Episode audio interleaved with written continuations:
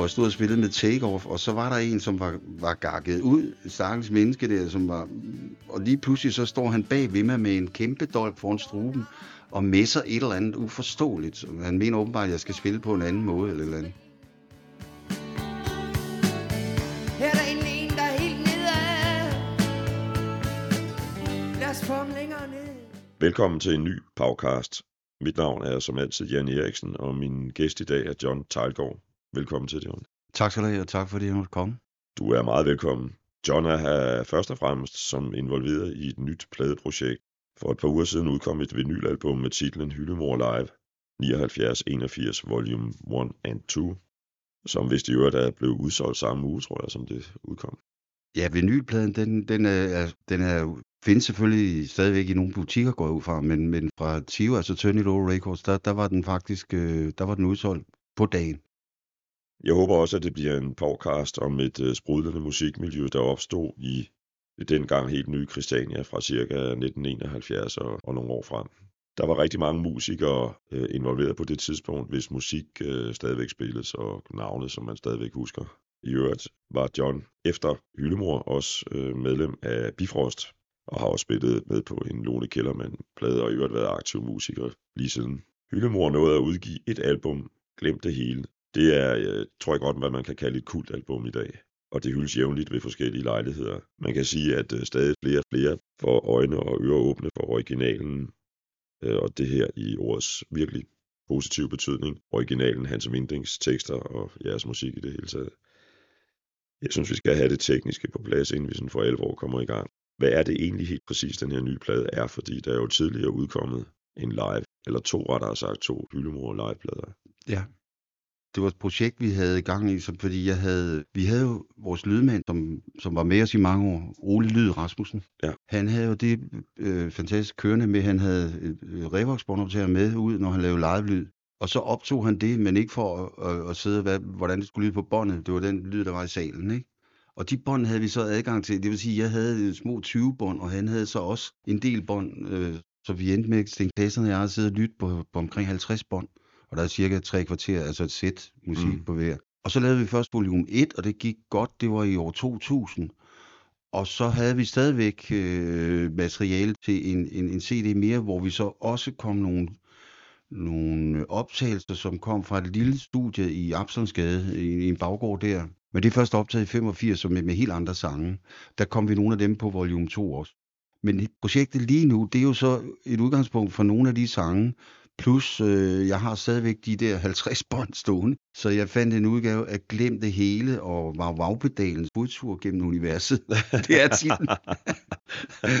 det er sjældent, jeg siger den lange, men det hedder den, ja. ifølge Hans Vindings jo, ja. og det er ja. den, ja. Altså, det har jo ikke været på vinyl før, kan man sige. Det, det har det, det ikke været. Ja. Vi havde, dengang der var der stadigvæk CD-medier, og så ligger det også på streaming de fleste steder, hvor man kan streame, bortset fra, fra Spotify, Måske det er min, min opvækst øh, et eller andet sted, der gjorde, at jeg synes, de skulle lige lukkes ud, mm. uploadet det. Via, ja. via den øh, udmærkede andelsforening Digity, at, øh, der kan man finde det. Jeg vil gerne, øh, nu vil jeg gentage, hvad jeg faktisk efterhånden har sagt i rigtig mange podcasts. Når jeg sidder og researcher og forbereder de her podcasts, så er det klart, så kommer jeg til at høre musikken med nogle måske lidt stærkere briller på, hvis man kan sige det på den måde, mm. end normalt.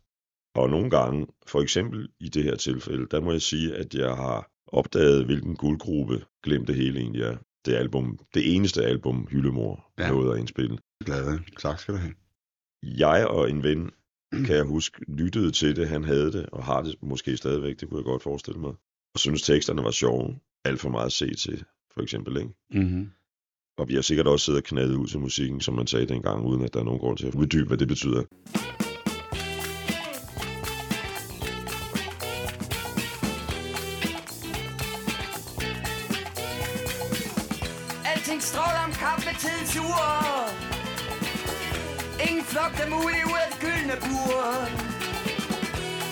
Sidder til bords i den gyldne stol. Kigger ud af vinduet på den nedgående sol.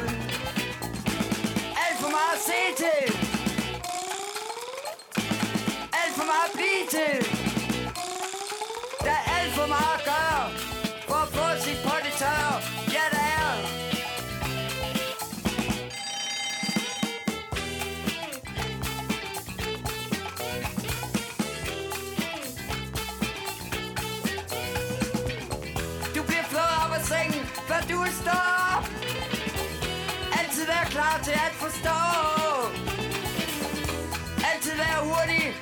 Aldrig få lov at sige stop Aldrig få lov at vågne rigtig op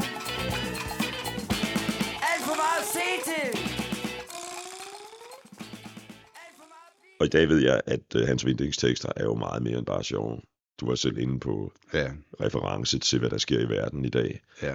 Han så jo igennem rigtig mange forskellige ting, Det gjorde han, ja. øh, og var vel en af de første, det kommer vi tilbage til lidt senere, men han var jo en af de første sådan hippie-band tekstforfattere, som, som også så igennem illusionen, som Mm. den der hippie-drøm på mange måder var, ikke? Ja, Og, og, og skrev tekster om, hvordan at, øh, det der med de der stoffer, som jo egentlig bare blev indtaget, fordi de var bevidsthedsudvidende, også åbnede op og, for noget kriminalitet og mafia og sådan nogle ting, som han skrev. absolut, ja. Og der var meget stor, undskyld, jeg afbryder, men der var meget stor forskel på den her søgen ud i bevidsthedsudvidende stoffer, øh, og så forskellen på at ryge på opiater, altså junk og sådan noget.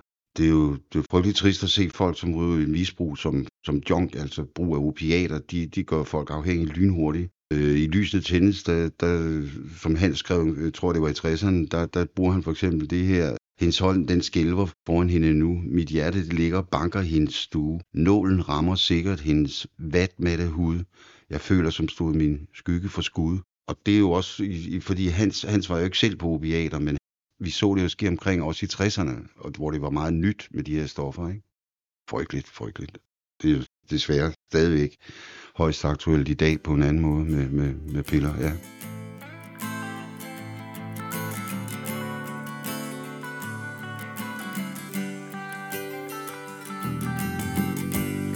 Kan se,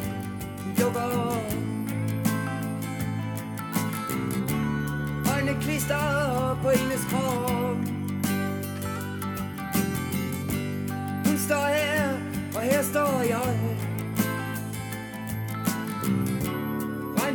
Venter på det, han kalder dig.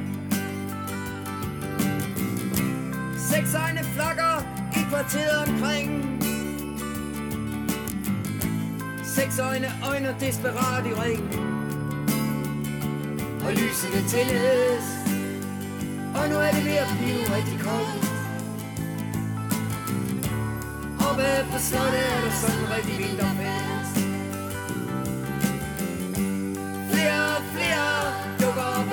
af sneen langt mod vest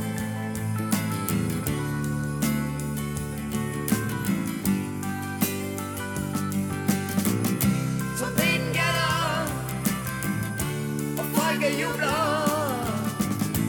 Og her kommer den aller sidste gæst Regnbuemanden tager en regnbue over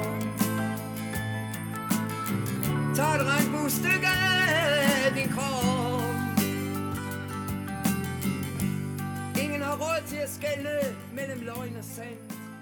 Christiania blev skabt i 1971. Det var der, der var nogle stykker, der flyttede ind derude. Det var der, Jakob Ludvigsen skrev sit uh, Christiania Manifest og så videre og så videre. De fleste, der interesserer sig for dansk rockhistorie, ved jo godt, at det var et utroligt livligt kreativt musikmiljø, der opstod i Det var det, ja. Hvordan var det, du fandt ind i det miljø? Jeg var med i, en- i en trio, som hed Takeover dengang, og vi havde boet lidt på, på, på landet, nede på Langeland og på Præstø og sådan noget, og lige pludselig var det der, så var Christiania åben, eller der var nogen, der havde budt plankeværket ned, og, og så videre, og så videre. Så vi, vi, på et eller andet tidspunkt spiller vi nede i noget, der hed T-huset, som lå i Refshalevej, efter svinget sådan ud til, det, jeg tror, det hed Energiværksted eller sådan noget i dag. Og der, der spiller vi med Takeover, og så kommer politiet lige pludselig og tager strømmen.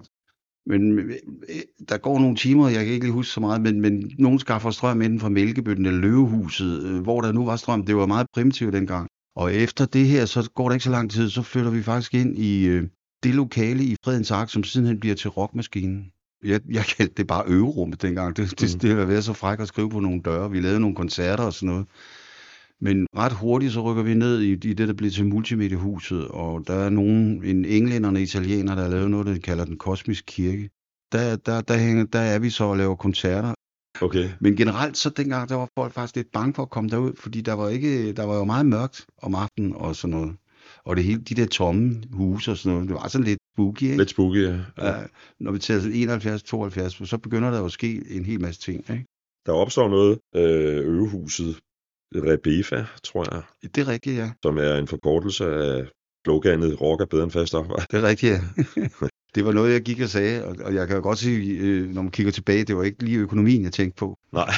Men det var jo nok mere den der stil med, øh, med min baggrund, der var det sådan, jeg havde set, hvordan øh, voksne omkring mig i Horsens var fuldstændig slidt ned til, til sokkerholderne af hårdt fysisk arbejde. Og jeg tænkte, er der en vej udenom det? Og jeg, jeg, jeg har jo spillet, siden jeg var en 7-8 år øh, og sådan noget, så det, jeg kan stadigvæk huske, at der var en, øh, sådan en, en øh, soft ice og juice bar i, i, jeg boede i Horsens jo, og så Tommy Hansen fra Den Gamle Mand og Havet, og jeg, vi havde spillet sammen i forskellige coverbands, eller i, i hvert fald et i Horsens, der vi var teenager der. En dag så var der Hey Joe i jukeboxen. Det, det, det forandrede hele verden. Vi, vi styrtede ned i vores øvelokale og skruede på de der voksforstærker, vi havde, og kunne efterligne den lyd der. Også jer. Og så også, ja, helt over i Horsens. Men i hvert fald var jeg faktisk i lære som murer og fik lov til at stoppe efter tre år. Og så, så var jeg så i, i København indtil starten af 73, hvor det, jeg tog tilbage og fik resten af uddannelsen og sådan noget. Men, øh, men øh, efter 73, der havde Thor Mathisen spillet bas både i Hyllemor og Marcella Dosa og Takeoff. Der havde han så øh, indtaget et hus længere nede øh, forbi Mælkebøtten på Stane. Og det kom så til at hedde Rock er bedre end fast arbejde. Det Okay. var, det var faktisk Kim Moe, en, en, en gudsbenået norsk musiker, som også var meget på Christiania og boede der, øh, som skrev det på væggen. Fordi det er bedre end det er med to ender, i stedet for med et D. Nå ja, det er rigtigt. Ja. Men øh, jeg kan se så, at, at rytmepesten, øh, posten i Jonse, de har scoret slogan Okay. på t-shirt. Lige pludselig opdagede Uffe, Uffe Lorentzen havde sådan en t-shirt, han havde Ja. spillet over. Ja. Hey, det er mit gamle slogan. Nå, det er en anden snak. Ja, Uffe er jo en, en, hvad kan man sige, en, en, en ambassadør for, for meget af den musik, de, der blev skabt dengang på det tidspunkt. Ja. I den grad, ja. I den grad. Altså, det må man sige, han, han både, både som solo, men også da han havde spidst nøgenhat, øh, spillet der, så har de jo været med til at føre hans vinding op i den her tid, og hans, hans sange. Jeg var til en koncert, i en udsolgt koncert i en grå hal, jeg tror, det, man taler om 1000 mennesker, og da de spillede den gennemsigtige mand, så ser jeg lige pludselig en masse unge mænd med langt skæg, langt hår, tatoveringer, løfte den ene arm og synge med, mand, gør du ikke at se? Ja, ja. Virkelig en oplevelse, tænkte, Ja. Hans, det skulle du have set. Det. Ja, ja, for pokker, ja, det, måske ser han det et eller andet sted, men ved. Nej, det ved vi ikke, hvad der sker der. Nej.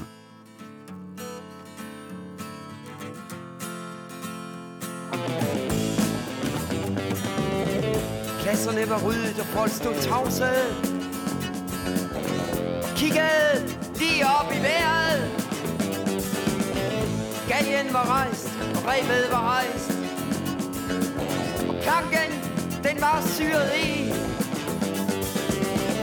Præsten var tavs, minken var tavs. Morderen, han hylder kæftet af. Ret skal være ret, morderen pulsede på sin sidste mordercigaret. Solen gik ned. Månen stod op. Dommeren gik hen bagved. Hans ene mundvig den gled ned. Åh, oh, mand, kan du ikke se, at jeg kan se igennem dig? Åh, oh, mand, kan du ikke se, Nogen, i hvert fald jeg, har måske nogle gange haft det svært ved at adskille, hvad der var Christianshavn, og hvad der var Christiania, når nu, nu snakker jeg musikmiljøet. Nå ja, ja, Altså, vi ved jo alle sammen, vi ved alle sammen, at gasolin er Christianshavn. ja. Og så var der, du ved, uh, Jytte Piloni, uh, Lone Kellermann, Mm. og så videre, Frede Fup, og så videre. Mm. Men var det også Christiania? Stig Møller, for eksempel. De der bands, du nævner der, det er jo faktisk, øh, det er jo mere Christianshavner band. Også min ven Tommy Bass, som, som op Ja, som gennem du- tiden også har lavet flere plader. Og spillet med, med tromsageren øh, Jens Breum. Ham og jeg havde en trio i for 6, 7, 88, sådan noget der, de år der, ikke? Det var jo meget det der, meget, altså det der også var i det, det er jo, at lige pludselig så kommer der spillesteder på Christiania. Det vil sige, at man har mulighed for at lave nogle job, øh, som, som, som er, er nemmere at stille op. Der var et, et spillested, der hed Electric Ladyland. Siden kom Loppen først som jazzklub. Så var der Månefiskeren, hvor, hvor, hvor jeg også har spillet rigtig meget, både med Hyllemor og med Saladosa. Og øh, en grå hal.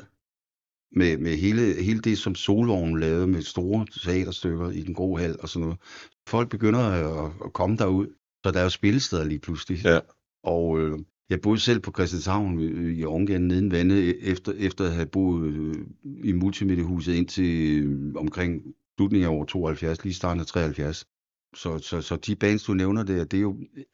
Frede Fup, det er måske nemlig måske mere Amager. Undskyld, Frede, men det tror jeg, du har ret i. jeg har ret i. Men det var det der, blandt andet Electrolateren, hvor jeg også for eksempel hørte Secret Oyster i sin tid, ikke? Ja, øh, rigtig mange musikere kom der. Dit, Ja. dit uh, band nummer to, Masala Dosa, Ja. som i, man, man måske ligefrem kan sige, tidens ånd er opkaldt efter en indisk ret. Det er helt klart, jeg havde været i Indien der i 75 en, en tre måneders tid, blandt andet, øh, og, og, og boede hos en sitar-lærer, som, som havde haft samlærermester som Ravi Shankar. Han, han boede i New Delhi og underviste øh, der, og så fik jeg undervisning af ham, og fik også købte en sitar, noget der hedder Rigi Ram, hvor jeg så var inde i butikken, så fandt jeg ud af, at det var så åbenbart også det, at George havde været at købe, men det var jo Ravi Shankar og ham, de havde de ligesom sådan en gammel familieforetagende, ja. Ej, laver jeg undskyld, men, men jeg fornemmer, en, øh, at den her podcast bliver god, fordi i min podcast er det, er, det, er det kun nødvendigt at sige George, så ved hvem alle hvem vi taler om. Så. Ja, det er jo det. Men øh, jeg, jeg havde spillet sitar en del år, og på et tidspunkt så er der en, der stikker med en, en, en returbillet og lidt, lidt håndhæver. Han synes, jeg skulle tage ned og prøve at lære lidt mere af det der. Det var jeg meget taknemmelig for. Mm. En, øh, en ir øh, ovenkøb. Men øh, ja, så jeg var dernede en 3-4 måneder. Men da jeg kommer hjem, der sker der forskellige ting. Så, så jeg, altså Take Over var sådan meget øh, frit flyvende, kan man sige, tit over nogle riff, jeg havde lavet, og, og så fri improvisation derudaf. Og så begynder jeg at lave med Saladosa, med guitaristen, som senere laver øh, Piloni Band sammen med Jytte Piloni, Ja. Vagn Carlsen, Guds Ja. musiker. Og vi begynder at sidde sammen og, og, og, og, og sætte forskellige stykker sammen, blandt andet øh, det nummer, der er på Masaladosa-pladen der, den, der hedder Cykelløbet. Det er jo lidt fjollet navn, men det var fordi, dengang sagde man faktisk, hvis mu- musikken rigtig svingede, så cyklede det derud af. Ja, det, Det kan var jeg sådan udtryk, det kan du godt huske. Okay, Jan, sådan. Om, om ikke andet husker jeg det fra en, en Chubidur-sang.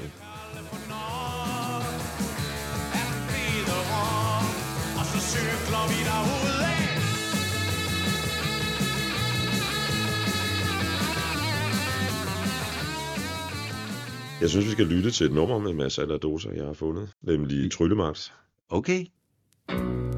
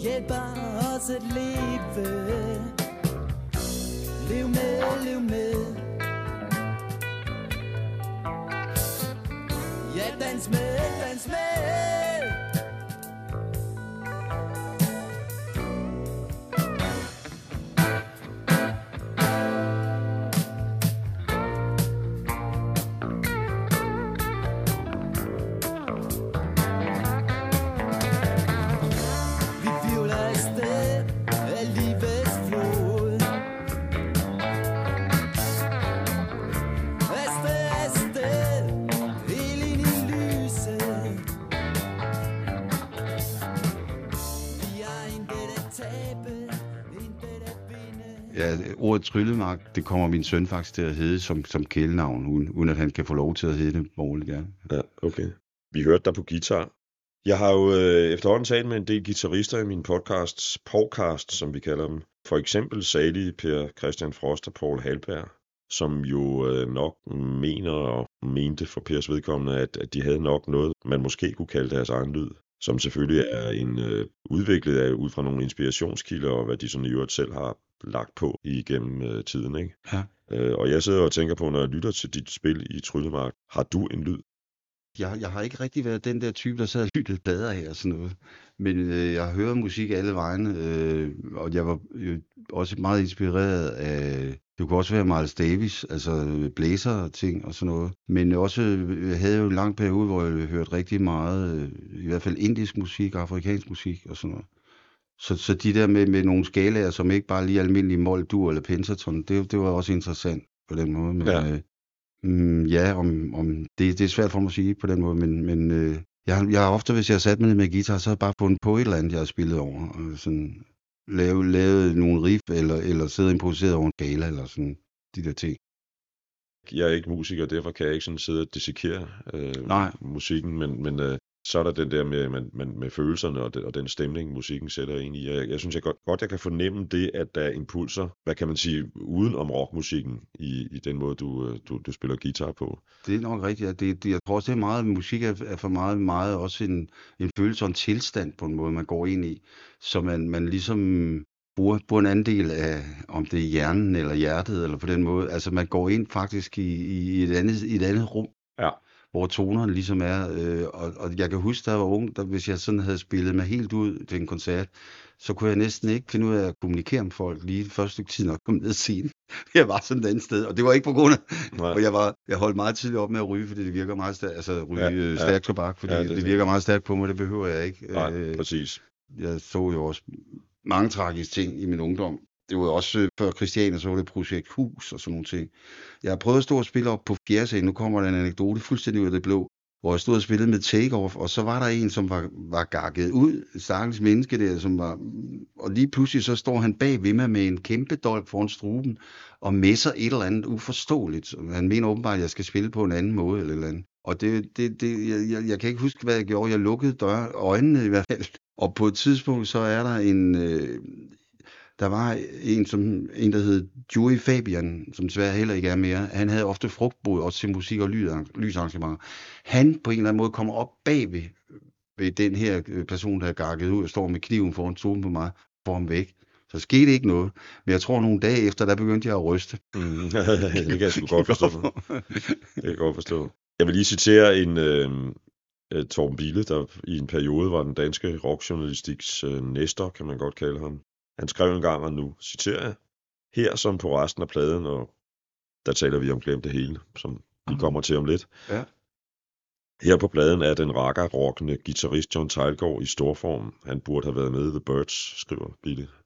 Tak, Torben, til. Jeg håber, du hører et sted. Ja, det har, det har selvfølgelig præget mig, det der, indiske, alle de der sitar, jeg sad og spillede og studerede raga, øh, sydindiske og andre øh, raga, ja. Ja. Så jeg har faktisk lavet en komposition som eneste af skoler, der hedder Raga Rock. okay. En Masaladosa nummer. Jeg synes, vi skal høre et eksempel på din uh, sitar. Du spiller sitar på Rudi og hans let bitre bands UFO.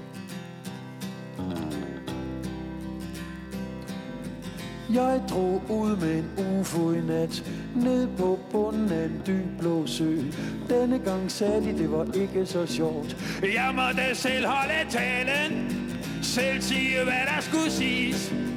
Ingen gad følge efter. Det var bare for meget det her.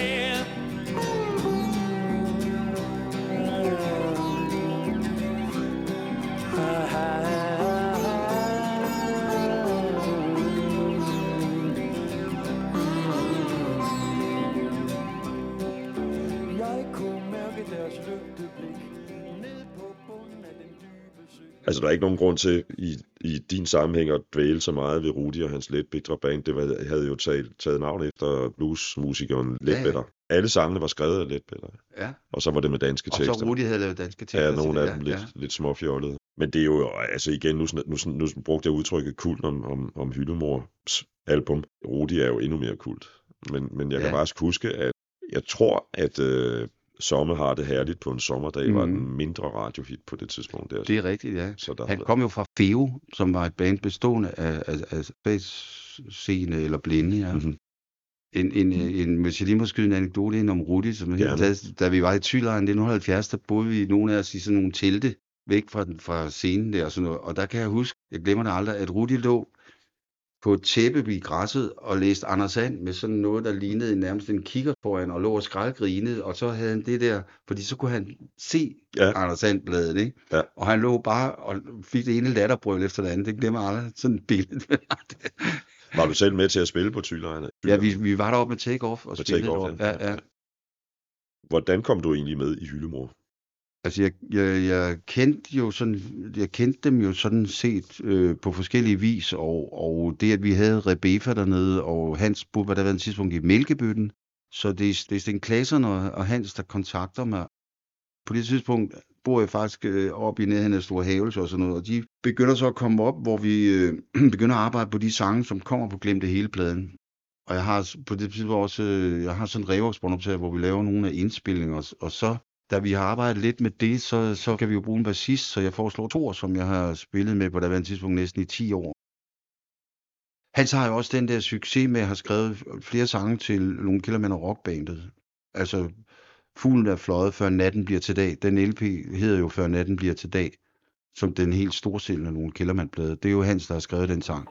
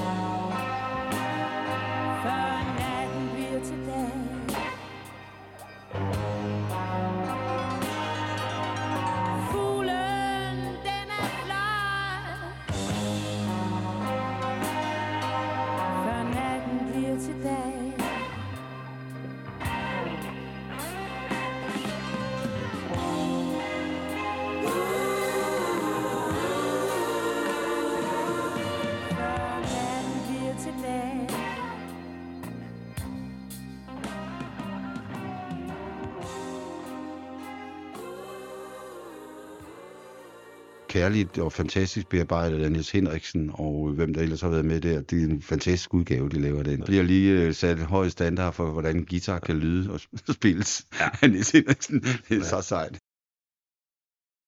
Det var noget med en dame og Sten og Hans, hvem der så gik med. Det var ikke Hans, der scorede hende den nat. Nå, okay. det er aldrig rart. Fuglen er fløjet, før natten Ja. bliver til dag. Ja. Som det allerede er fremgået, så var det absolute centrum, kan man vel sige, i Hyllemor Hans Vinding. Helt sikkert.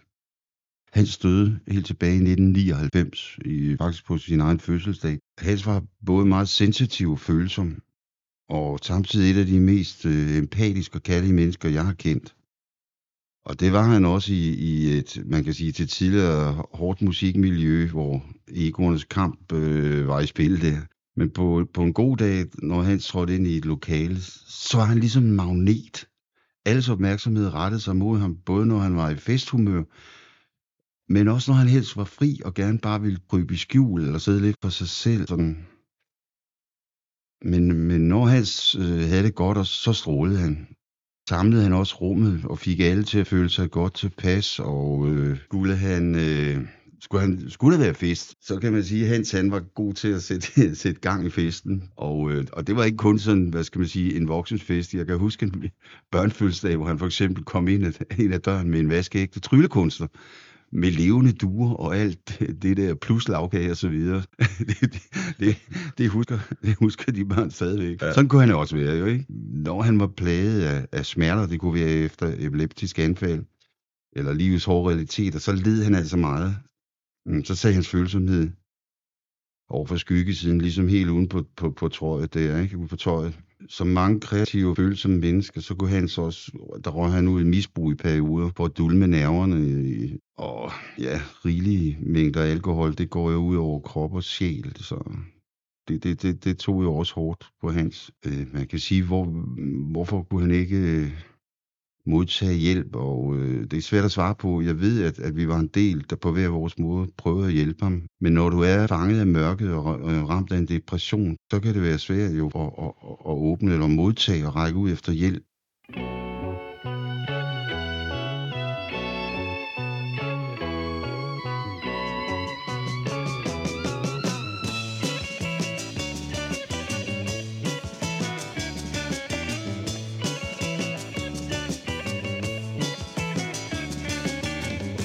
Kom ud af mørket Ind i det skinnende lys. Ja, du kom ud af mørket Ind i det skinnende lys. Og luften blev så stille Man kunne høre græsset gro. Ja, luften blev så stille Man kunne høre græsset gro. Mit blod blev helt forstærket Ned af min ryg mor et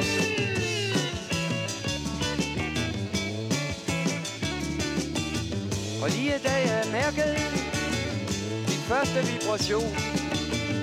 Ja, lige da jeg mærkede Min første vibration. Jeg tænkte med det samme den Altså han, hans, øh, kreativ, hans kreativitet fandt jo noget inspiration, eller man kan sige, det der kom, kom ud på papiret, og måske også som, som, som kunst, kunstmaler, det kom jo nogle steder fra, som, som ingen andre mennesker vil øh, rigtig have adgang til. Det er sådan, det præcis virker, rigtigt. når man sidder og, og, Præcis. og nærlæser hans tekster. Ikke? Jo, og det kan jo også være, øh, det kan jo samtidig være en byrde, og, øh, og, og på den måde se, øh, se ting, som andre ikke lige op, oplever og ser, ikke? Ja. Og det er helt klart taget hårdt på ham. Hvordan var egentlig gruppedynamikken i bandet? Altså han kom jo helt åbenlyst med teksterne. Ja, men også, ofte havde han også øh, melodien. Øh, nogle gange blev der ændret nogle ting på, på akkordrækkefølgen og arrangementerne. Rytmen. Men det var, det var et meget øh, fint forum, hvor når man bød ind med noget, så, så, så, så kom det ofte til at passe. Øh, Sten Klassen og jeg fandt på nogle riff, som, som mixede ind i hinanden. Der var også meget fri adgang til, når vi spillede live, så var der, Sten var en fantastisk solist på den der elektrisk violin også, Ja. og så kunne vi fyre nogle lange soloer af. Sådan noget. God kemi på den måde, fordi både Thor og Jens Breum var en enormt tight rytmegruppe. Og jeg behøvede ikke at kigge på Jens Breum. Jeg kunne godt høre på hans spil, når jeg godt måtte komme ned af den der solo, som ellers cyklede derud af i mine egne ører. Og så hvis man nu, nu, nu skulle vi lige lægge den ned og videre til næste vers, eller hvad vi nu skulle, eller slut her og sådan noget. Altså vi var meget samspil i den periode, de der 3-4 år der. Ikke? Det er jo det, man kan høre på det der live-album, Ja, ja, ja, der lige er ja. udkommet. Ja. Og det var meget klubjobs, vi spillede. Modsat, hvor jeg samtidig spillede med Biford, så var det tit sådan sportshaller og større steder. Øh, Ja. det, det gør en forskel. Altså, du spiller en svedig job på Loppen, eller Hansens Kælder i Odense, eller Paramount, de der steder, vi nu har været dengang. Ja, eller, eller, eller hallen i Fredericia, eller sådan noget. Ja, ja, sådan, altså det, ja det, det er stor forskel for det.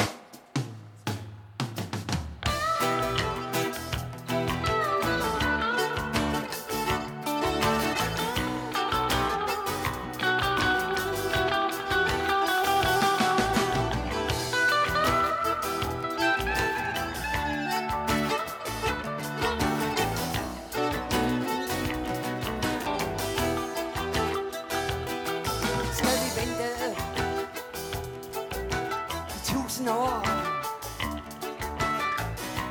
På at få begynde. Skal vi altid Gå rundt omkring? Og bare være til bøn. Skal vi altid Sige nej, nej, nej?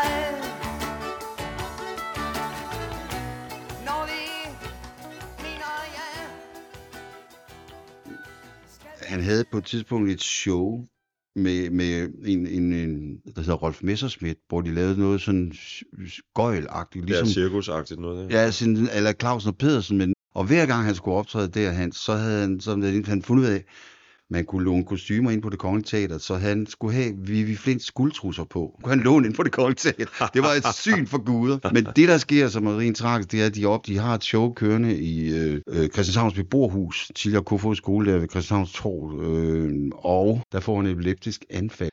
Altså, Hans faldt om på scenen og vred sig i kramper, og, øh, og til klart publikum troede bare, han lavede sjov, at det var en del af det her show, øh, som de var i gang med. Her kan man sige, sang Lysene tændes, øh, som han skrev mange år før, før den her begivenhed, eller, eller det anfald. Den fik ligesom en profetisk vinkel. Jeg vil citere her, kongen træder ud og kønner sit gæstebud. Gæsterne skutter sig i den skarpe vintervind. Bordet er dækket. Pludselig falder naren om. Gæsterne morer sig. Tror han laver sjov. Men naren, han er død. Hans lomme, den er tom. Kommer omkvædet, lysene tændes, og nu er det ved at blive rigtig koldt oppe på slottet, og så videre. Jeg kan anbefale alle at prøve at kigge på det site, der hedder hansvinding.dk.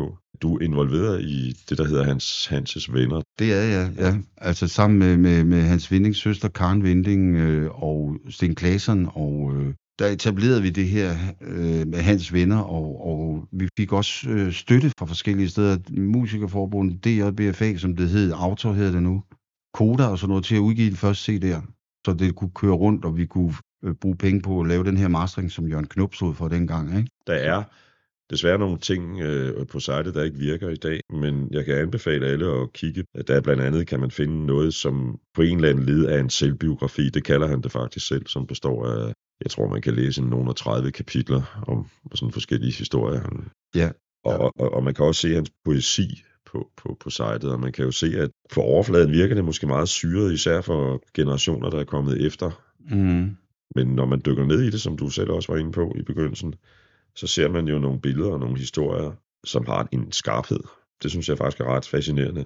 Vi, øh, i, apropos det, så søger vi en ny webmaster, fordi øh, det er nogle mennesker, der har skabt den i sin tid, har, har, har øh, bruger sin tid på, på andre ting i dag og har et andet job, så øh, den burde blive, blive, øh, blive opdateret og øh, tjekket ud, fordi der er også nogle af teksterne, der, der ikke er, står hele teksterne, og der, der er lidt rod på den, det er der. Hvis- På et tidspunkt var den helt væk, men nu er den der igen og sådan noget. Ja. Hvis du er vild med dansk rockhistorie og øh, har forstand på at programmere, så øh, kontakter du bare John, kære lytter. Meget gerne.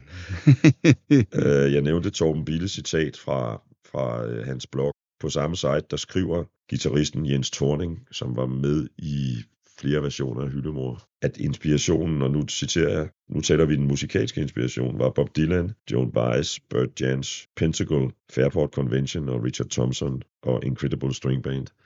Det vil sige, det var britisk folk rock, kan man sige, Mhm. for den sags skyld også den amerikanske. Også den amerikanske med, med, med Bob Dylan, ja. Ja, ja. Jens Thorning spillede jo med ham øh, både før Hyllemors Grønsageligheder, men også hele vejen igennem Hyllemors Grønsageligheder. ja. Og øh, i 2012, tror jeg, der møder jeg Jens i, i alle steder i Blågårdsgade, og vi finder ud af, at vi begge to er holdt op med at arbejde. Så vi begynder at mødes øh, hver hver anden uge op hos mig og sidde og spille hans sange, fordi vi har spillet de sange, men bare ikke med hinanden. Det og det fedt. udmyndter sig så faktisk i, at, at hvor vi havde tænkt os at lave en koncert på Christiania, så får jeg kont- bliver jeg kontaktet af Peter Sørensen fra, fra Beatbox. Som også har den der og, og så har, har beat ude på, på Enghave ikke? Og det, som ikke har lykkes for mig igennem rigtig mange år, det er forskellige Sony-direktører spørger, om de ikke vil genudgive Glem det hele. Det, det var i hvert fald ikke i god jord hos dem. Men det har Peter Sørensen så formået der. Så hvorom alting er, vi, vi, vi har planlagt, at vi vil lave en koncert, og Jens Breum og, og Sten Klasserne er med, og sådan noget. Og øh, så, så bliver det så ændret til, at vi kan så lave det i, øh, til den store begivenhed, det var for os i, i Loppen, på Loppen, på Hans' fødselsdag i 2013, og hvor det så samtidig er release party på Glem det, genudgivelsen Mm. Glem det hele, ikke? Og der var Jens Thorning Hansen jo med. Ja. Og lige sådan næste år, hvor det så bliver Hyllemors konsaligheder. Ja, Men han døde desværre af, af, af cancer, øh, og havde det svært i 14 der. Øh, vi troede hele tiden, at, at han ville overleve, men, men det er jo en, den ledeste, en af de ledeste sygdomme, Den er grim, ja. desværre, den, som også har taget Jens Breum på en anden vis senere.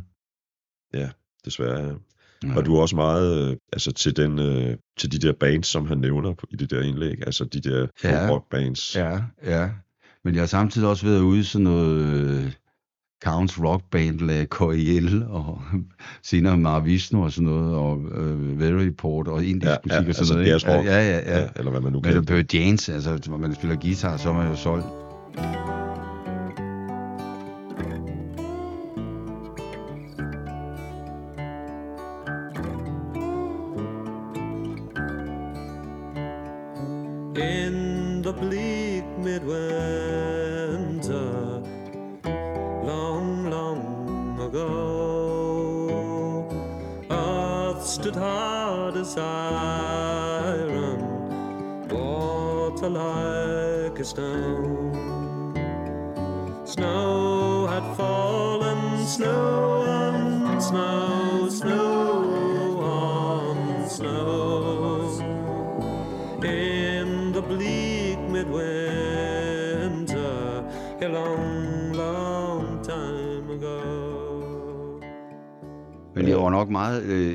Øh, den der type, som lytter mere efter musikken, end efter teksterne. I hvert fald dengang. Hvis vi tager den gennemsigtige mand, og nu kommer jeg så til at snakke lidt om lyrikken, så er det jo tydeligt, for mig i hvert fald, jeg tror det er tydeligt, at han så også var inspireret af Dylan. Der er jo noget, både ballad var Thin Man og, Rolling, og Like a Rolling Stone i, i den sang, men så, og måske også lidt The Kings er Well Respected Man, men så alligevel ikke. Hans Vinding fabulerer i andre retninger også, ikke? Det er jo ikke bare et, Mm. modsat de andre sange, det er jo ikke bare sådan en, en, en spiden. Det handler jo lige så meget om ham selv. Mm. Det kan jeg godt lide. Mm. Mm. Altså, den, der, er en, der er en nuance der et eller andet sted, ikke? Ja. Og så har den som måske også noget med noget med krig, og måske er det 2. verdenskrig, vi snakker om, måske er det Vietnamkrigen, hvem ved. Men i hvert fald er der også det der aspekt i det, ikke? Jeg synes, vi skal høre et, et andet nummer, som hedder Solløs Morgen. Åh oh, ja.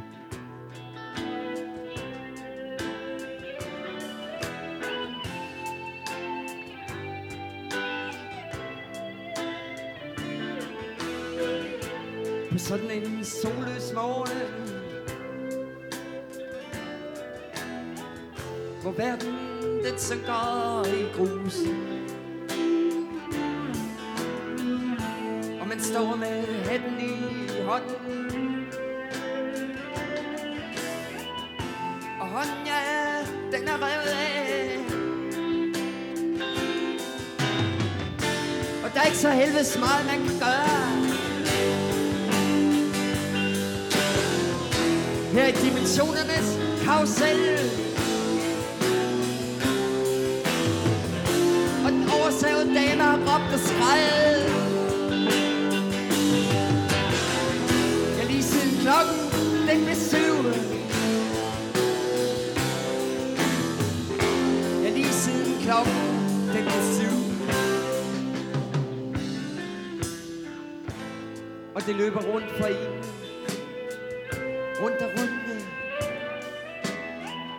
Her i denne morgenstund.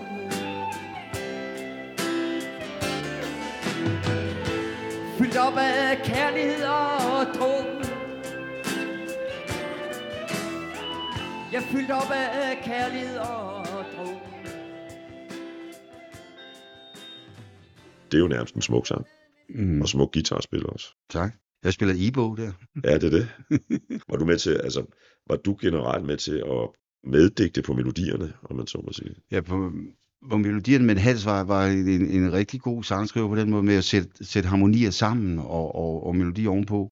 Men, men øh, det fik jo tit nogle ændringer, både rytmisk og, og så ved, ved, ved de her forskellige melodiske riff, som enten både klasserne og jeg putter ind over. Den der tekst til en solløs morgen, den er, den er faktisk blevet til på af alle steder på Christianshavn, på Eiffel Bar, hvor Tom Lundén og Hans Vinding og øh, René Erb, som også var en del af solvognen i, i, i 70'erne der, de sidder, og- og jeg er der også, og får nogle, sikkert nogle guldtuborg, og så skriver de den der sang. og byder hinanden over med, det er jo en meget speciel tekst. Den, den blev til den aften der på Eiffelbar, ja. Jeg har faktisk lavet en, øh, en, en anden melodi til den, som Jytte Piloni synger på et tidspunkt. Okay. Ja. Juletræet har ingen rør, Den, den er blevet til på den vis, at øh, hans vinding kommer gående ud på havnen, altså Christianshavn, og så er Victor, som egentlig gav navnet Christiane, navnet Christiane, han, øh, han, han møder Hans på, på, på gaden, og så råber han over for det andet fortår, Juletræet har ingen rødder. Stjernen, den skinner for dig og mig. Og så går han hjem og skriver, jeg tror, der er syv vers. og det er lige den der tid, Shanen af Ineran falder ned, bliver hævet ned af sin påfulde trone, og kvinderne bliver kædt i sort, Ja. og forbyder musikken og hele det der. Det, Ja. ja. det, det er jo desværre, ja, nogle steder. Ja. Men øh, altså, det kunne man, den tekst kunne man godt stå og synge i 2023.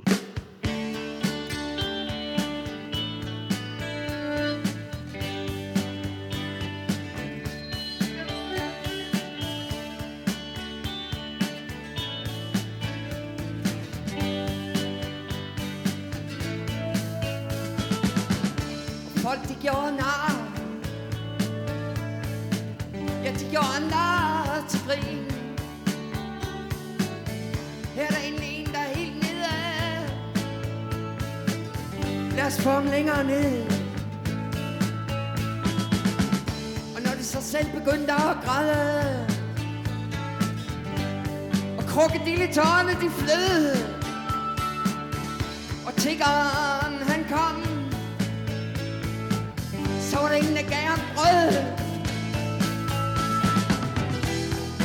Juletræet, det er ingen rødder.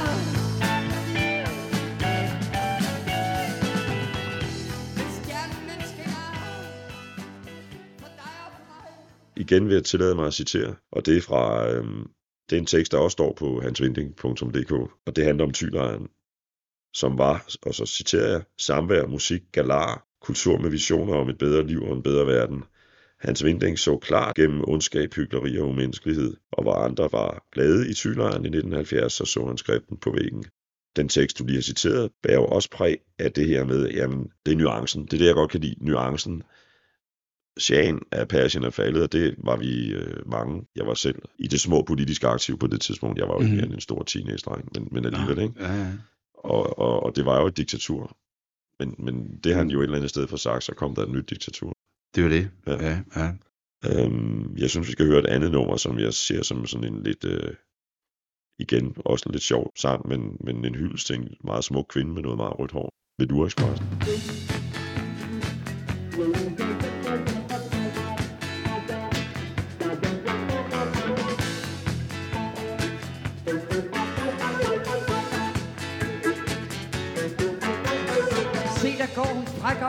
og. Og hun ved, det er alt for godt. Lange støvler, kjole af velour. Alle byens mænd, de stopper lurer.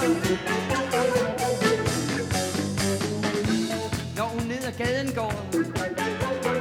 Med sit lange ræberøde hår. Lange støvler, kjole af velour.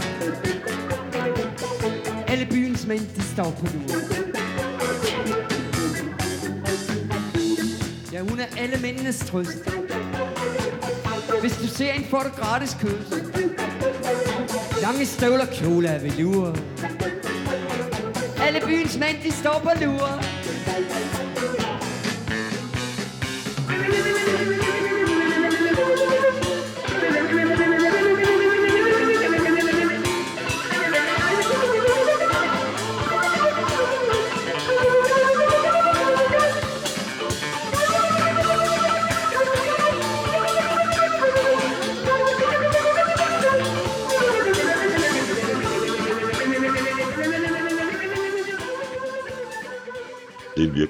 Det var en virkelig kvinde, ja. Som tror jeg nok gjorde en del øh, Christianitter og Christianshavner pænt ulykkelige dengang. Hun er desværre gået bort for mange år siden. Ja, ja.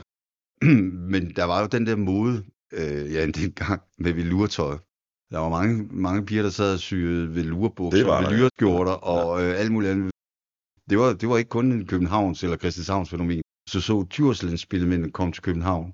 Så var de også klædt i velur. Hvorfor blev det egentlig kun til en hyldemorplade? Ja, det er et godt spørgsmål. En, en af årsagerne, mener jeg personligt, var, at øh, da pladen endelig skulle, øh, skulle udsendes, der havde de to, som havde sat det i gang, hvilket var Paul Brun og Michael Riso, der havde de forladt CBS Musik og var, havde startet Medley. Og vi fik faktisk tilbud om at, at, at få den udgivet på Medley i stedet for CBS. Der var nogen, nogen der rådede Hans, som ligesom havde beslutningen, det var hans sange og så videre, til at han skulle blive på CBS. Og selvom vi var nogen, der protesterede og mente noget andet, så blev det sådan, og, og det var rigtig dumt, fordi der var ikke nogen på CBS, som havde nogen interesse i Hyllemor, eller synes det var noget at gøre noget ved. Det var en af årsagerne, der kan, der kan være andre selvfølgelig.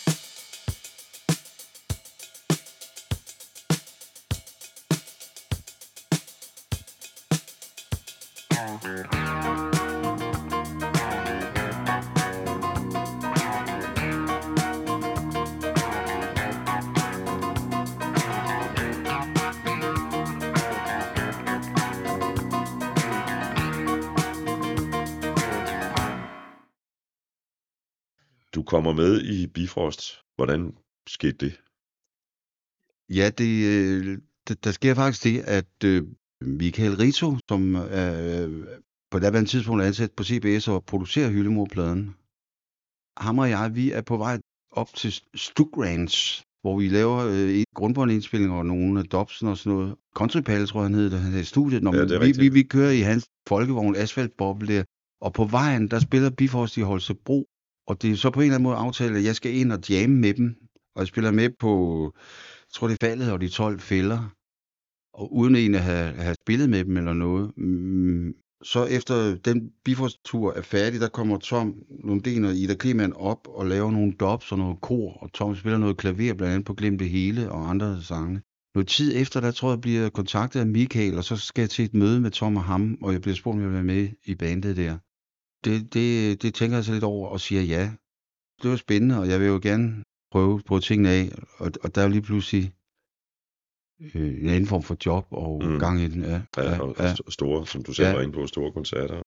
Der kommer jeg jo også til at møde øh, Michael Miller, som er en fantastisk guitarist, og, Ja, som og til at spille en, sammen en rigtig god kammerat også. Vi, vi, vi ses stadigvæk, og fantastisk gut at spille med. Meget dygtig. En del af de musikere, du nu spiller sammen med Bifrost, var jo også en del af det musikmiljø, vi allerede har snakket om. Og så vidt jeg lige øh, har læst mig til, så var både Tom Lundin og Ida Kleman faktisk med på Hyllemor-pladen, ikke? kendte jo godt hinanden, jeg kendte jo godt Bifrost, fordi den oprindelige guitarist, den allerførste guitarist i Bifrost regi, eller i hvert fald når vi sagde pladeversionen af Bifrost, øh, det var Finn Jensen, Ja. som var en, en, en gudsbenået musiker og sanger, og en strålede som sol. Ham kendte jeg faktisk lidt sådan fra helt tilbage, hvor, hvor jeg med, med mit band Takeoff boede i noget slumstorm i Stengade, hvor der var sådan en tehus nede i undertagelsen i baghuset. Og der sad man så og, og kunne købe nogle brune ris og sådan noget Ja, og så ja. mute og sådan noget. Og så sad Finn Jensen og spillede tværfløjt eller guitar og sang og strålede som en sol og sådan noget. Ja, du Og jeg har været så introvert, at jeg ikke altid turde og rejse mig op og spille med og sådan noget. Første album, du er med på med Bifrost, det er Læn dem ikke ud. Ja, det er rigtigt, ja. Det er et album, som jeg øh, har et meget personligt forhold til. Det er muligvis mest kendt for Det morgen, Mm-hmm. og I nat vil jeg leve, og måske også et, et, et, et 10-års ligegyldighed. Ja. På det tidspunkt, da den plade stort set lige var udkommet, der mødte jeg min, øh, en kæreste, som nu er min øh, hustru. Mm-hmm. I hendes øh, lille, hvad kan man sige, afdeling af kassettebånd, der fandt jeg den her plade, og den blev spillet meget. Mm-hmm. Og det er jo ikke raketvidenskab at regne ud, hvad en sang som Det i morgen kan betyde for et øh, ungt, nyforelsket par.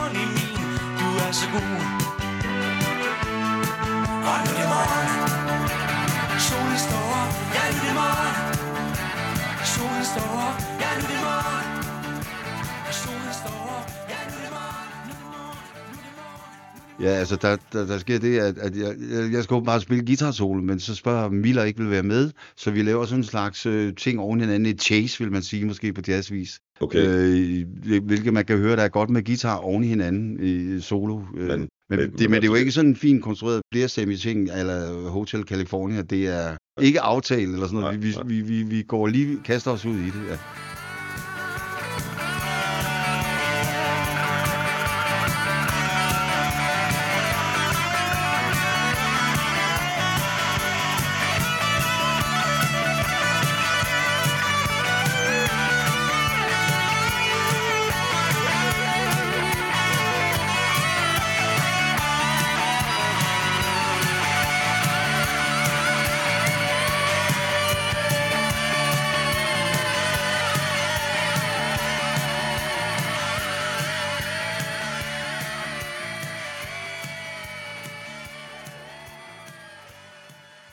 Bifrost plader fra det første 77 og så et stykke vej op i 80'erne har i det hele taget en meget stor plads hos mig. Øh, Det kan nogle gange kan det være en udfordring for en lytter med musikere, der udgiver så mange facetterede og nuancerede musik som Bifrost. Man kan spørge sig selv, hvad er egentlig deres lyd? Noget af det synes jeg er fedt, og noget af det synes jeg måske rammer ved siden af, hvem jeg er. Mm-hmm. Øh, og man kunne sammenligne, hvis vi nu griber helt op på den allerøverste hylde med The Beatles, ikke, som også var meget varieret. Altså, jeg synes med et moderne ord, diversiteten var Bifrost til stor styrke.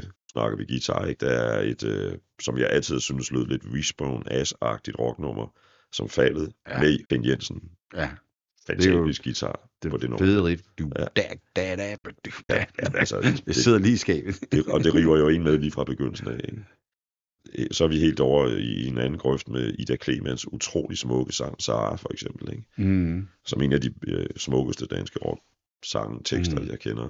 Jensens og Annapurnas Nardans for eksempel, som er Ja, noget helt er- andet. Det, Ja, ja. der er vi ude i sådan noget lidt TV-folk-agtigt mm. Musik. Ikke? ja. Og alle Lundens mange sange med både stor dybde og nogle lag af både filosofisk og spirituel art ofte imellem.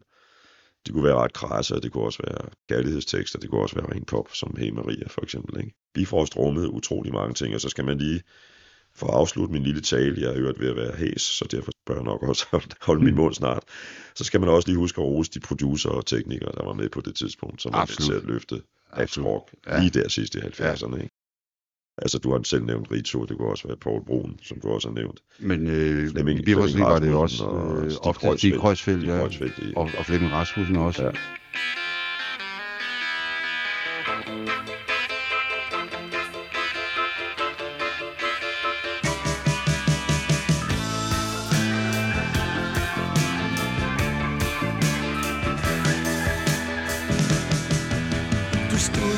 Gang på den højeste klippe.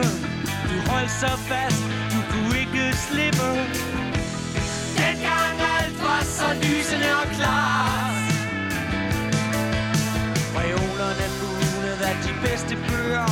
Du citerede gerne, de finder som søger. Og havde altid svaret. Se, hvor hun sætter sig ensomt ned blandt byens stakler. Små silhuetter,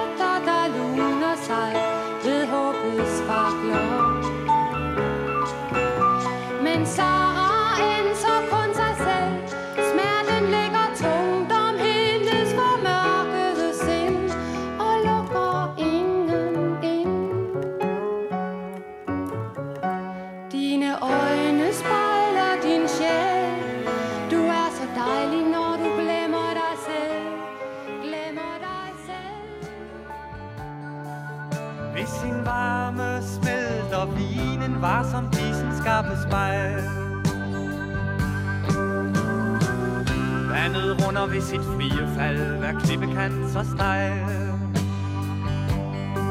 Fra dit fangenskab i bjergets frysehus nu banes vej.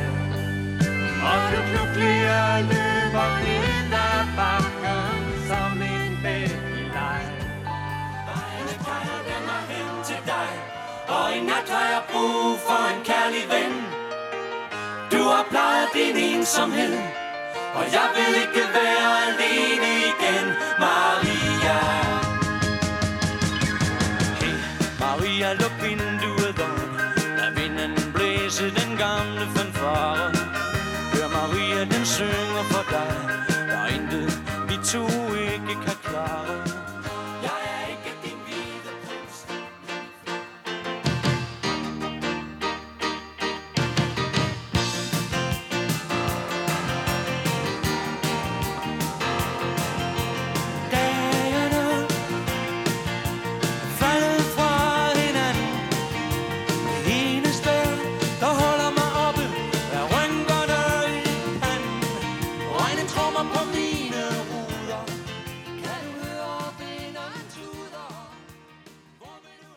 Du tænker tilbage på din tid i Bifrost, hvordan husker du det så i dag? Det var en meget, meget fantastisk tid. Øh, jeg var faktisk syv år i, i den sammenhæng. Til sidst gik, gik det, altså som, som magien kan godt forsvinde, fordi man ligesom har brugt hinanden. Øh, øh, der er ikke mere ligesom, der er ikke mere man kan give hinanden inspirationsmæssigt. Så den sidste plade øh, var sgu ikke noget at skrive hjem om. Den sidste jeg var med på. Jeg kan huske, at, at det gik meget sådan øh, der blev brugt meget tid på, var det nu tight, eller var det ikke tight, og så videre, og så videre. Og jeg kan huske, at vi havde indspillet grundbånd, så kom Jeppe Reiburt hjem efter en lang rejse i USA og sagde, hvad fanden har I gjort? Altså det svinge, der jeg tog afsted, det gør det ikke mere. Magien var lidt forsvundet der. Generelt op til det var det en fantastisk tid, Ja. ja. øh, synes jeg, og øh, meget, meget øh, god stemning der var. Lige da jeg kom med, der var der nogle, nogle uoverensstemmelser mellem de første, den første del af, den første variation af, af, af Bifrost. Og så kom der jo ligesom en, en anden variation også, hvor, hvor det igen blev noget andet, fordi at det blev lige pludselig Knud Henriksen og Jeppe Reiburt, der var rytmegruppen. Og så fik det også en anden stil. Tiden var noget andet, vi var kommet op i 1980-81 eller sådan noget, ikke? Den sidste Bisborgsplade, som jeg faktisk ikke rigtig kendte i forvejen, hvis jeg skal være helt ærlig, jeg lyttede lidt til den i aftes. Den bærer efter min smag lovlig meget præg af, at vi nu er oppe i 80'erne med sequencer og alt muligt andet. Ja, ja. Og det, det er meget kompresset og, og, og Ja, ja, ja. Det, det går lidt ud over den der diversitet, som jeg snakkede om. Ja, ja. Inden da, der var Kassen og Hjertet, som nok øh, mener, det er den Bifrostplade, der er solgt mest. Ja, det er vist rigtigt, ja. Den, Ja, og så øh, en, en tro kopi bagefter, som, som stikker mere ud i andre retninger, og også eksperimenterer lidt, og som det synes jeg også var, var en spændende tid også ja, ja, ja. at være med til. Man skulle sætte nogle ord på den magi, du snakkede om i Bifrost. Hvad var det så egentlig? Mm, ja, altså for det første så, så er både Tom Lundén og, og Ida Kleman jo fantastiske sangskriver øh, på hver deres måde, og, og jeg tror også har været stor inspiration for hinanden. Ida havde så typisk øh, måske to sange med på en plade, og Tom var, var det væltede Ja, ud af som, som man siger over Jylland, rystede bare ærmet, så kom der en sang. Ja. Fordi der var også politisk sang, som kreditorerne til indtogsmars og sådan nogle Ja, ja, ja, altså, ja. andre, andre øh, ribbet og flået. Og, Ja, det og, var sådan meget selvironisk sang, faktisk. Ja, ja, ja. Ja. Du har jo taget et par, et par CD'er med til mig, og i øvrigt tak for det. Og jeg kan se, at du har jo også været involveret. Du var selv inde på det med, med Tommy Bass på et tidspunkt. Og, og Ja. da, da den her, hvad kan vi kalde det, et soundtrack til en, en teaterforestilling, er det vel? Ja, det her Get the Picture, ja. Ja. Ja, det er, ja, nej, det er det sådan set ikke. Det er bare øh, nogle improvisationer med, med Jonny Axelsson og Torben Andersen og jeg. Og så er der en anden, hvor det er Olofsson, en bassist, og så Gabriel Rækker på harpe. Som, som, og, så Torben Andersen, som jeg spillede med i Bifrost. Det, det, det er helt gamle Bifrost. Det kan han være med fra starten, og til og med læne dem ikke ud. Der kom et brud der jo. Ja, det er det, du var de inde på fire før, ja. oprindelige Ja. ja. rytmegruppen Anna Purner og Torben Andersen, ikke? Altså man kan godt, synes jeg, der bare lytter, lyttede meget til de der tre første plader faktisk, især, ikke? Ja. Man kan godt høre, der er en lidt anden lyd på Ja. ja. dem ikke Ja. ud, end Ja. de to første. Det, det, det, det bliver en, en, en helt anden, eller en meget anderledes, ja. ja. Det blev Ja. lidt, måske lidt dårligt udtryk, men jeg synes faktisk, lyden blev sådan lidt lysere. Jeg tror måske også, at Stig Kreuzfeldt havde en, en del af æren der. Fantastisk arbejde med Stig Kreuzfeldt i, Ja. i studiet. Første gang, jeg arbejdede sammen med ham rigtigt, det var faktisk på Hyllemor, fordi øh, vi lavede nogle overdubs, så det blev mixet ude i Sweet Science. Og så havde jeg sådan det der riff på, på det der nummer, øh, hver gang jeg ser dig som stjerneskud, jeg, bliver, bliver også så glad. Dav, dav, dav, dav, dav. Så siger prøv lige at lave en anden stemme og sådan noget. Det, altså, han var Jeg kom jo fra Masaldosa Takeoff, det var ikke popmusik, jeg havde Nej. det store. Altså, der fik jeg bare lige en gave der. Ja, Efter jeg holdt op med Bifrost, så gik der noget tid, så, så kontaktede Tommy Bass, som, som jeg faktisk øh, har kendt. Han var den første bassist i Takeoff, da jeg lige kom til København. Okay, ja. Gennem årene har han, har han spillet med Jens Breum i forskellige sammenhænge. Den første, så, lavede, så var han begyndt at spille bas igen og synge samtidig og lave nogle nye sange. En af de første job, vi havde i Musikcaféen, der, der blev der op, optaget, og så nogle år efter, der kom han til mig med det her bånd, alle ja, siger, skal vi streamingmedier. prøve at digitalisere det? Så det ligger også på streamingmedierne, alle streamingmedier nu. Ja.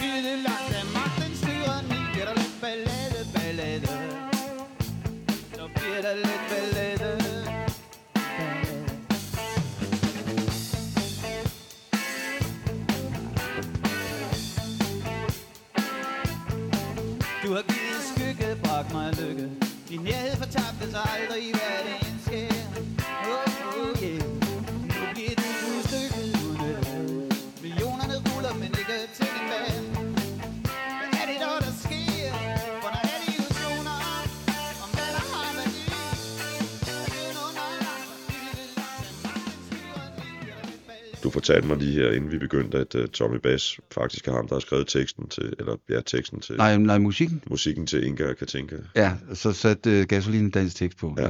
Ja, Jeg mener, det var Paul Brun, der opfordrede dem til, at den skulle de lave. ja, det var da en klog beslutning. Og sikkert en følelse, men det tror jeg Kim Larsen regi, øh, den anden sang, han har Ja, skrevet. det er fra ja, ja, ja. personnummer. Åh oh, ja, ja, ja, Pladen, ja, tror jeg ja, nok. ja. Jeg har en lille anekdote med Bifrost, jeg lige vil, vil nævne her til sidst. Den er, jeg har skrevet den et par gange. Den er også med i en øh, forholdsvis ny bog om Roskilde Festivalen. Øh, Jeg var min livs første Roskilde Festival, det var 79. Der må du jo have været med på Ja, med ja. Bifrost på, på scenen. Ja, med Saladosa i Rybeteltet og Bifrost en time efter på orange. Det samme som året Ja, det var det, ja. Nej, det var ved Hyldemor der i 79. Ja. Med Saladosa i 78, ja. Jeg så faktisk også Hyldemor i 79, det er noget helt andet. Ja, ja, ja. Øh, fordi vi havde den der, eller min ven der, han havde den plade der. Jamen af en eller anden grund, så var jeg blevet, af en eller anden grund var jeg blevet lidt øh, vred på 10 års ligegyldighed, fordi jeg følte mig lidt ramt som ung. Jeg har aldrig nogensinde været punker, eller noget, der ligner, men jeg fulgte jo meget med i, hvad der skete på musikscenen. Mm-hmm. Og øh, havde jo også bemærket, at, at noget af det, der havde forandret sig siden famøse 1968, var, at nu havde vi lige pludselig fået ungdomsarbejdsløshed, og alle snakkede om atomkraft og truende krig mellem USA og Rus, hvad hedder det, Sovjetunionen og, og Vest og Øst og så videre. Så jeg synes, det var lidt nemt at sige, at der ikke var sket en skid. Og i min brændert forsøgte jeg faktisk at komme op på scenen. der var heldigvis nogle øh, stærke mænd, der bare smed mig væk, Mm-hmm. og så måtte jeg gå med uforrettet sag. Okay. Det er ikke noget, jeg overhovedet er særlig stolt af, men altså, det er jo bare, det var det, er jo et stykke virkelighed, ikke? ja, ja. Altså, jeg ville jo bare op og forklare, at jeg måske synes, at, øh, at, at den tekst ikke var helt fair, eller et eller andet, ikke? Nemlig, ja, ja.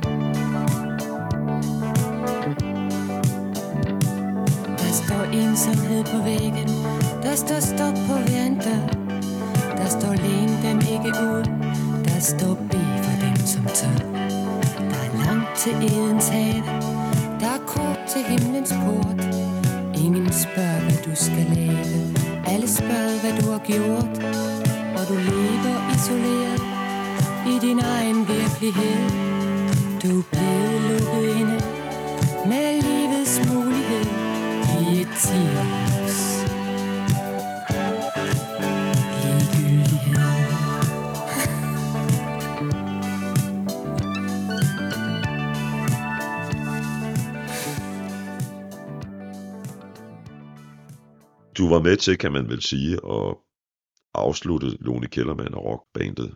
I hvert fald var du med på deres, den sidste, det sidste album, som Det er rigtigt, ja. Vi, den LP, der kom til at hedde Fod under eget bord, det var så også med, med Jens Breum og Jes Stær på bas, Thor Backhausen. Det var egentlig det var, det var en fin oplevelse, og vi spillede sådan et års tid sammen. Vi kunne egentlig have været på en Norge-tur, men så aflyste Lone det i sidste øjeblik.